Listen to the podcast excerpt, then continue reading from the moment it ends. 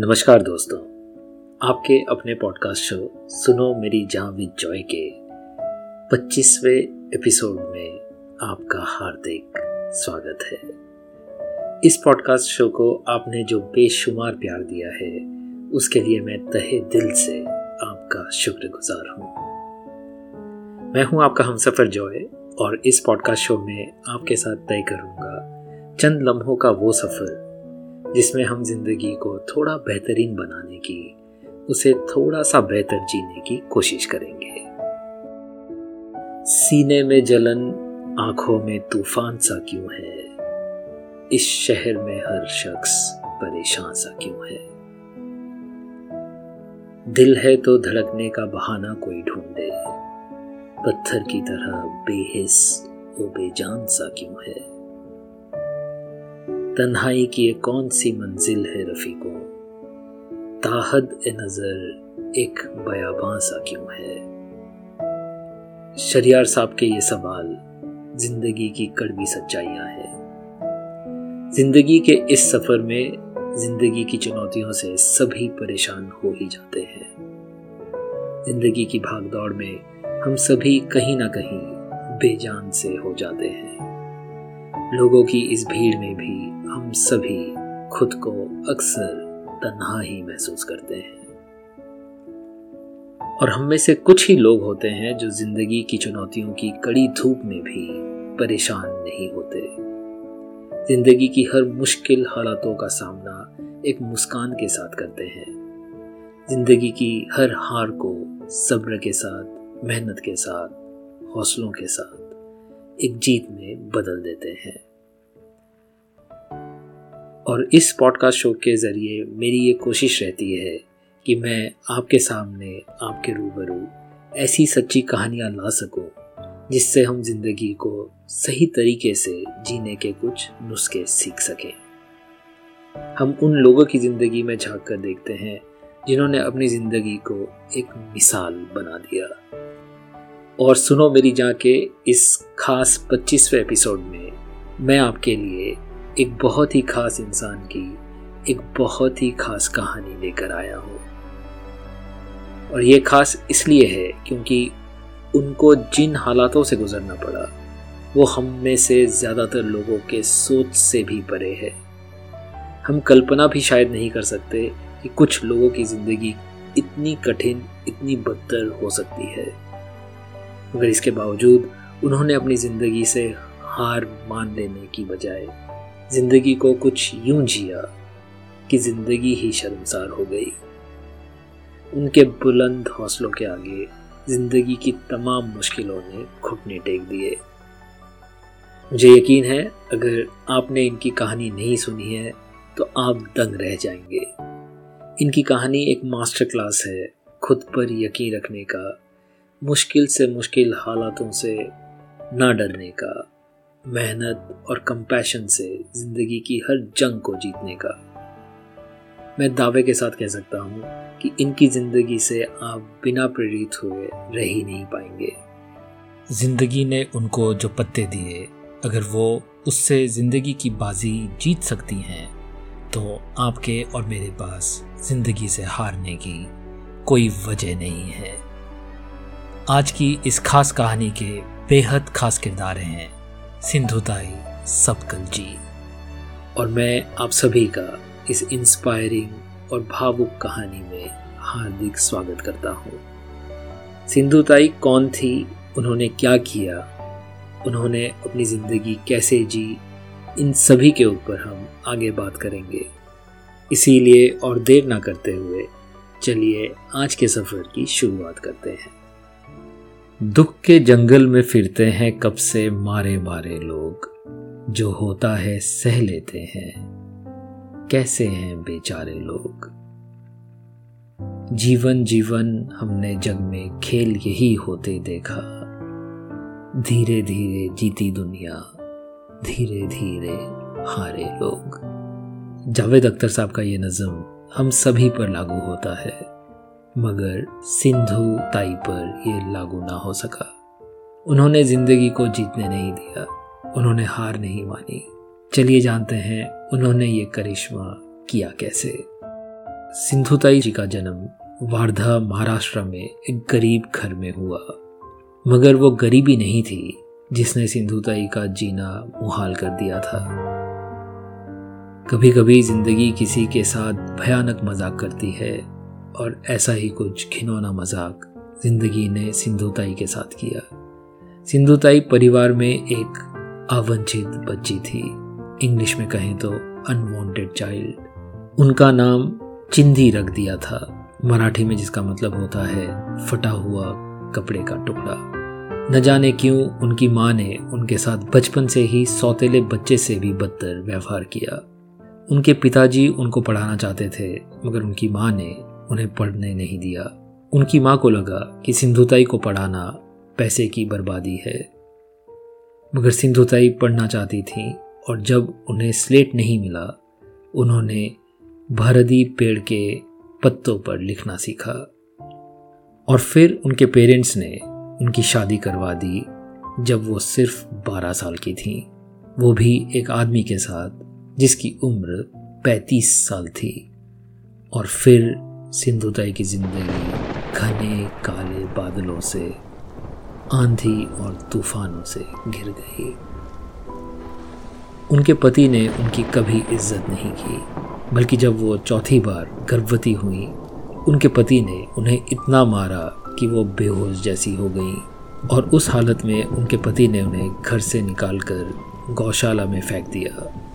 और फिर जो हुआ, वो सुनकर आपके रोंगटे खड़े हो जाएँगे। सिंधुताई ने बाद में एक इंटरव्यू में कहा कि गौशाला में उन्हें अधमरे हाल में फेंकने का कारण उन्हें मार डालना था।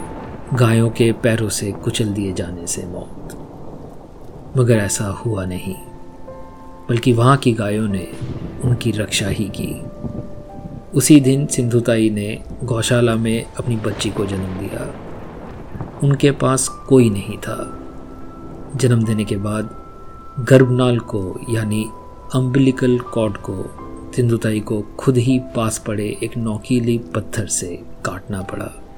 दोस्तों, क्या आप कल्पना भी कर सकते हैं इतनी छोटी सी उम्र में कैसे किया होगा सिंधुताई ने ये सब? ज़िंदगी पता नहीं कब, कैसे कैसे इम्तिहान लेती है।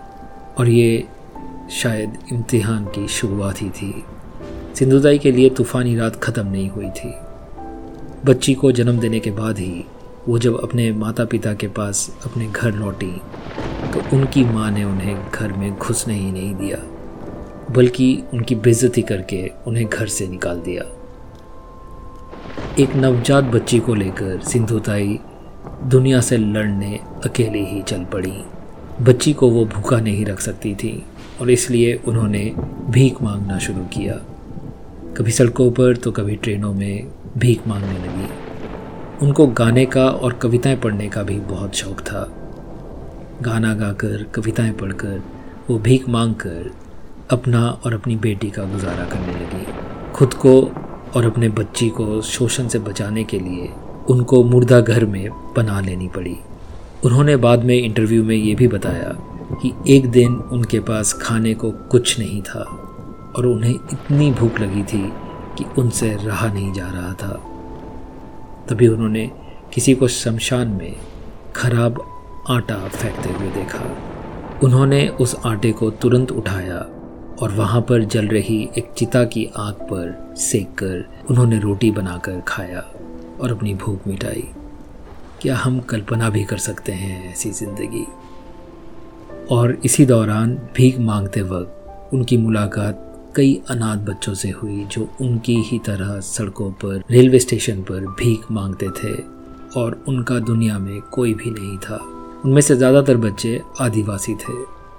इन अनाथ बच्चों को भीख माँगता देख सिंधुताई को उनका खुद का भयानक बचपन याद आ गया, जो कि उन्होंने अकेले ही बिताया था। उन्होंने ये निश्चय कर लिया कि वो इन अनाथ बच्चों की देखभाल करेंगी। वो किसी को अकेले नहीं रहने देंगी। उन्होंने बच्चों को गोद लेना शुरू किया। वो सभी अनाथ बच्चों का देखभाल करने लगी। गाना गाकर भीख मांगकर जो भी पैसे मिलते, उससे वो इन बच्चों के लिए खाने का, रहने का इंतज़ाम करती। इन बच्चों की देखभाल को सिंधुताई ने अपने जीवन का मकसद बना लिया। फिर धीरे धीरे लोगों से चंदा मांगकर, भीख मांगकर, कभी गाना गाकर, कभी भाषण देकर जो भी पैसे मिलते, उससे एक एक पाई जोड़कर सिंधुताई ने अपने अनाथ बच्चों के लिए एक छोटा सा आश्रम बना लिया। और फिर धीरे धीरे लोगों ने सिंधुताई के इस सोशल वर्क को सराहना शुरू किया। उन्हें कई पुरस्कार भी मिले और उनको इन अवार्ड से जो भी पैसा मिलता, वो सब सिंधुताई आश्रम में लगा देती। उनके आश्रम में नवजात बच्चे से लेकर 80 साल के बुज़ुर्गों को बना दी जाती। सिंधुताई ने 1500 से भी ज़्यादा अनाथ बच्चों को आश्रय दिया अपने आश्रम में। उन्हें पढ़ाया, लिखाया, उन्हें वो सब कुछ दिया जो सिंधुताई को अपने बचपन में अपने माता पिता से कभी नहीं मिला। उनके आश्रम से बच्चों ने बड़े होकर पीएचडी की परीक्षाएँ दी। कुछ डॉक्टर्स बने कुछ इंजीनियर्स, कुछ लॉयर्स कुछ ने सिंधुताई से प्रेरित होकर खुद के अनाथ आश्रम भी खोले। सिंधुताई के जीवन के सफ़र में उनका सूटकेस जिस एसेंशियल आइटम से भरा था, वो है दया, करुणा, यानी काइंडनेस ये वो एसेंशियल आइटम है जिसके बिना प्यार का पनपना संभव ही नहीं, जिसके बिना इस दुनिया को एक बेहतर जगह बनाना संभव नहीं। जिसके बिना सफलता की कोई भी मंजिल तक सही सलामत पहुँचना मुमकिन नहीं। ये उनके अंदर की असीम करुणा ही थी, जिसने उन्हें अपने पति को भी माफ़ करने दिया। वो पति जिसने उन्हें मारकर अधमरा कर दिया था और घर से निकाल दिया था, जब वो गर्भवती थी। बाद में उनके पति जब उनके पास लौट कर आए और माफ़ी मांगी तो सिंधुताई ने उन्हें अपने आश्रम में जगा दी। उन्होंने एक इंटरव्यू में कहा भी कि मेरे पति मेरे सबसे बड़े बेटे जैसे हैं और वो सबकी माँ जैसी है। सिंधुताई जिनको लोग प्यार से माई कहकर पुकारते थे, उन्हें 700 से भी ज़्यादा पुरस्कार मिले और 2021 में अनाथों की, बेघरों की सेवा करने के लिए भारत सरकार ने उन्हें पद्मश्री से नवाजा और 4 जनवरी 2022 को जगत माता सिंधुताई हम सभी को छोड़कर चली गई। दोस्तों है ना एक इंस्पायरिंग सफ़र। है ना दिल को झंझोर कर रख देने वाली कहानी। इसी जगह पर एक ब्रेक लेते हैं और थोड़ा सा रिकैप करते हैं और समझते हैं हमने जो भी सुना। बेसन की सूंधी रोटी पर खट्टी चटनी जैसी माँ। याद आती है चौका बासन, चिमटा फुकनी जैसी माँ। बाँस की खर्री खाट के ऊपर, हर आहट पर कान धरे। आधी सोई, आधी जागी, थकी दोपहरी जैसी माँ। निदा फाजली साहब के इन बोलों की तरह ही थी कुछ सिंधु ताई जैसी माँ। बीस साल की उम्र में अपनी बच्ची को गौशाले में अकेले जन्म देने से लेकर, अपने गर्भनाल को शार्प पत्थर से खुद ही काटने से लेकर, मुर्दा घरों में रहने से लेकर, चिता के ऊपर रोटी सेकने से लेकर, रेलवे प्लेटफॉर्म्स में गाना गाकर भीख मांगने से लेकर, पंद्रह सौ से भी ज़्यादा अनाथ बच्चों को पालने तक के इस सफ़र को हज़ारों बेघरों को सर के ऊपर छत देने तक के सफ़र को, उनके ऊपर राष्ट्रीय पुरस्कार से सम्मानित पिक्चर बनाए जाने तक के सफ़र को, उनको पद्मश्री से नवाजे जाने तक के सफ़र को, मेरा सलाम है। हम सभी देशवासियों का सलाम है। दोस्तों, हम चाहे किसी भी प्रांत से हों, हम कोई भी भाषा बोलते हों, हम समाज के किसी भी वर्ग से हों, हम कोई भी काम करते हों, हम किसी भी उम्र के हों। सिंधुताई के इस खूबसूरत और इंस्पायरिंग ज़िंदगी के सफ़र से हम सभी को सीख लेनी ही चाहिए। करुणा, दया, प्यार की सीख काइंडनेस की सीख, ज़िंदगी से कभी ना हार मानने की सीख, दूसरों के लिए जीने की सीख। सिंधुताई ने अपने जीवन से हमको ये दिखा दिया कि ज़िंदगी के हालात ये तय नहीं करते कि ज़िंदगी का ये सफ़र आपका कैसे बीतेगा। तय करते हैं आपके हौसले, आपका जुनून, मुश्किल हालातों में आपका रवैया, आपकी मेहनत और कभी भी हार ना मानने का जज्बा। दोस्तों, अगर आप भी अपनी ज़िंदगी के किसी भी बुरे वक्त या हालातों से गुजर रहे हैं, जैसा कि सिंधु ताई ने अपने बचपन में गुजारा था तो मुझसे साझा ज़रूर करें। डिस्क्रिप्शन में मैंने ईमेल आईडी मेंशन कर दिया है। मुझे यकीन है, अगर आप अपनी मुश्किलें, अपने गम अगर शेयर कर सकें तो आप थोड़ा बेहतर महसूस करेंगे और शायद आपको ज़िंदगी थोड़ी आसान लगने लगे। वो सिंधुताई ने कहा था ना? कि कोई अकेला नहीं होना चाहिए, कोई अनाथ नहीं होना चाहिए। मुझे उम्मीद है कि आपको ये पच्चीसवा इंस्पायरिंग एपिसोड पसंद आया होगा। और अगर ऐसा है तो इस शो को आप please like, rate, follow, share ज़रूर कर लीजिएगा। मुझे और भी ज़्यादा खुशी होगी अगर आप अपना फीडबैक भी मेरे साथ कमेंट सेक्शन में शेयर कर सकें और इस पॉडकास्ट शो को आपके नेटवर्क में उन लोगों तक पहुँचा सकें जिन्हें शायद इस वक्त ये पॉडकास्ट सुनने की ज़रूरत हो।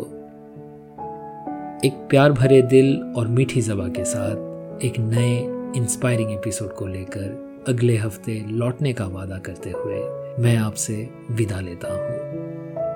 आप सुन रहे हैं सुनो मेरी जावेद जॉय और मैं हूँ आपका होस्ट आपका हम सफ़र जॉय। सुनने सुनाने का ये कारवां जारी रहेगा आपके प्यार के साथ। आपके आशीर्वाद के साथ। इस सफ़र में मुझसे जुड़ने के लिए मैं तहे दिल से आपका शुक्रगुजार हूँ। मैं दुआ करूँगा आपके सूटकेस में सिंधु ताई की तरह दया की, करुणा की, प्यार की कभी कोई कमी ना हो।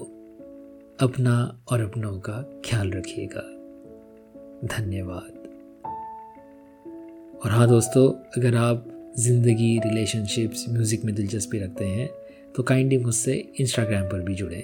मेरा इंस्टाग्राम हैंडल है सुनो मेरी जाँ विद जॉय मैं यहाँ शेर व शायरी से नज़म, गज़ल या पोइट्री से ज़िंदगी को देखने की, समझने की कोशिश करता हूँ। आप जुड़ेंगे तो बहुत अच्छा लगेगा। खुदा हाफिज़।